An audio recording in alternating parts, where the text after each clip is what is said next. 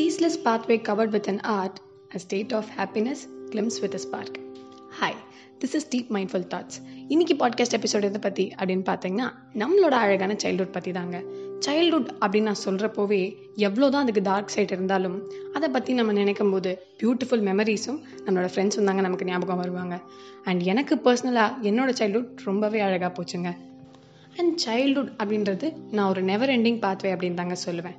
அதில் நம்ம விளையாடின நிறையா கேம்ஸாக இருக்கலாம். அதுவும் நான் நான் ஒரே ஒரு பொண்ணு எட்டு பசங்க. சேர்ந்து காலையில் ஏழு மணிலேருந்து நைட்டு ஏழு மணி வரைக்கும் வெறித்தனமாக கிரிக்கெட் ஆடிட்டுருப்போங்க இந்த மாதிரி நம்ம விளையாடின நிறையா கேம்ஸாக இருக்கலாம்.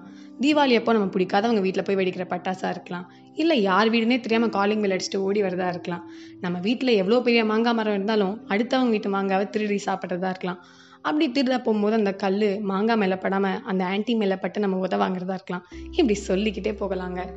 அண்ட் ஸ்கூலில் பார்த்தீங்கன்னா எவ்வளோதான் ஸ்போர்ட்ஸ் காம்படிஷன் அப்போல்லாம் நடந்தாலும் நமக்கு அது பெருசாகவே தெரியாது. பட் இன்ஸ்டெட் நம்ம கிளாஸ்க்குள்ளே நடக்கிற பென் ஃபைட்ஸ்லாம் நமக்கு அவ்வளோ பெரிய விஷயமா தெரியுங்க.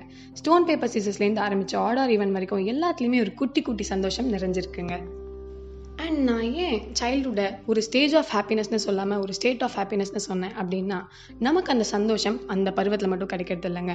அதை பற்றி நம்ம எப்போ நினச்சாலும் ஒரு பிரைட் ஸ்மைலும் ஒரு பியூட்டிஃபுல் ஃபீலும் நமக்கு கிடைக்கும். And it is so pure அதனால நம்ம சைல்டுஹுட்டை நம்ம ஒரு ஸ்டேட் ஆஃப் ஹாப்பினஸ்னு சொல்லுவோமே தவிர ஒரு ஸ்டேஜ் ஆஃப் ஹாப்பினஸ்னு சொல்ல மாட்டோங்க. அண்ட் நம்ம லைஃப் இப்போ எவ்வளோக்கு எவ்வளோ காம்ப்ளெக்ஸாக இருக்கோ அவ்வளோக்கு அவ்வளோ நம்மளோட சைல்டுஹுட் ரொம்பவே சிம்பிளாக இருந்துச்சுன்னு சொல்லலாங்க. அண்ட் அப்போல்லாம் நம்ம எந்த அளவுக்கு தைரியமாகவும் சந்தோஷமாகவும் இருந்தோமோ அந்த அளவுக்கு பயம் அப்படின்ற ஒரு விஷயமே இல்லாமல் இருந்தோங்க. யோசிச்சு பாருங்களேன். அப்போல்லாம் எந்த ஒரு விஷயம் செய்கிறதுக்கு முன்னாடியும் நம்ம பயப்படவே மாட்டோம். ஆனால் அந்த விஷயம் செஞ்சு முடிச்சு அது அப்பா அம்மாவுக்கு தெரிய வரும்போது தான் போச்சு பயம் அப்படின்ற ஒரு விஷயமே ஸ்டார்ட் ஆகும்.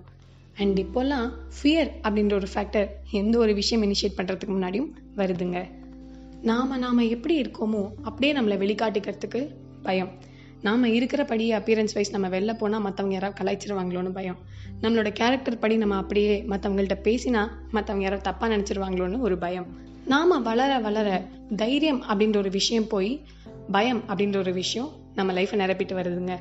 அண்ட் அப்போல்லாம் நம்ம எவ்வளோக்கு எவ்வளோ திங்ஸை காம்ப்ளெக்ஸாக பார்க்காம மற்றவங்கள அப்படியே அக்செப்ட் பண்ணமோ? இப்போல்லாம் நம்ம நாமளே அக்செப்ட் பண்ணிக்கிறதே ஒரு பெரிய கொஸ்டின் மார்க்காக இருக்குது அண்ட் நான் ஒன்று சொல்கிறேன் நம்ம லைஃப் எவ்வளோ தான் காம்ப்ளெக்ஸாக மாறினாலும் நம்மளும் அதுக்கேற்ற மாதிரி மாறணும்னு அவசியம் இல்லைங்க.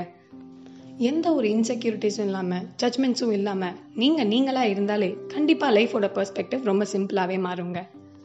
அண்ட் இன்னைக்கு பாட்காஸ்ட் எபிசோட ஒரு பியூட்டிஃபுல்லான ஒரு ஃபெமிலியர் கோட்டான முடிச்சுக்கலாம். That is memories of childhood were the dreams that stayed with you after you woke. Thank you.